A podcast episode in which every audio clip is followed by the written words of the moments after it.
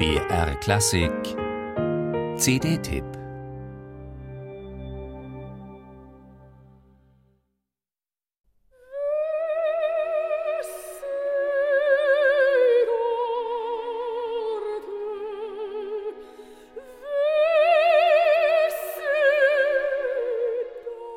Wirft man einen Ball in die Luft, gibt es diesen kurzen Moment am Scheitelpunkt, wo er still zu stehen scheint, schwerelos, bevor ihn die Erdanziehung wieder zu Boden befördert.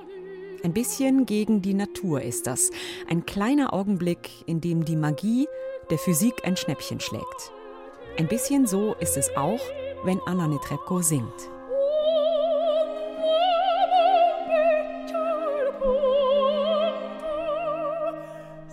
Was die Russin seit mittlerweile fast 20 Jahren mit ihrer Stimme macht, ihrer unglaublich ausgewogenen, runden, warmen, vollen, samtenen, niemals scharfen Stimme, die klingt wie ein leuchtend roter Plüschsessel im milden Licht, das ist auch immer wieder wie ein Austricksen der physikalischen Gesetze.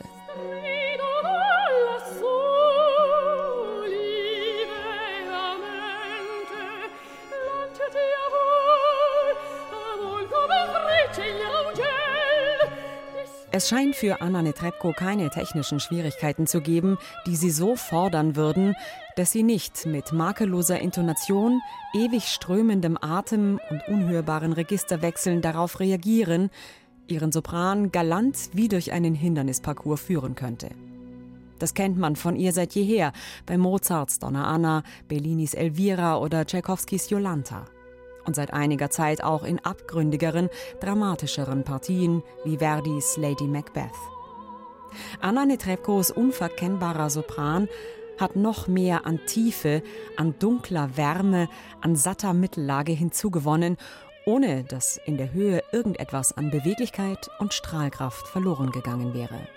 Logisch, dass sie sich damit dem dramatischen Repertoire zuwendet und auf ihrem neuen Album mit dem Titel Verismo die Opernklassiker von Puccini, Leoncavallo und Catalani angeht.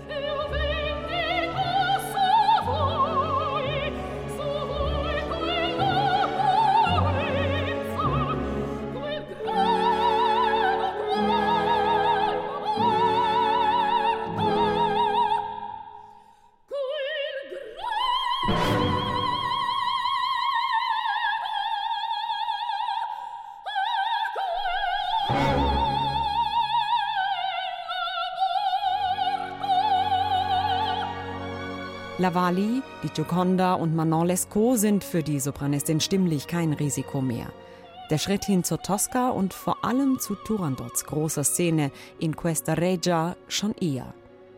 Mit dem Orchestra dell'Accademia Nazionale di Santa Cecilia unter Antonio Papano hat Anna Netrebko für ihr neues Album stilsichere Partner ausgewählt, die sie durch diesen Verismo-Reigen tragen. Was nicht heißt, dass die Russin sich die Evergreens nicht selbst erarbeitet und an ihrer überzeugenden und geschmackvollen Lesart minutiös gefeilt hat. Und was sie zelebriert, auch bei diesem Repertoire, ist eben wieder ein bisschen gegen die Schwerkraft. Nur, dass der Ball hier die ganzen 70 Minuten in der Luft verharrt, quasi extraterrestrisch, wie wenn für Anna Netrebko die Physik neu erfunden werden müsste.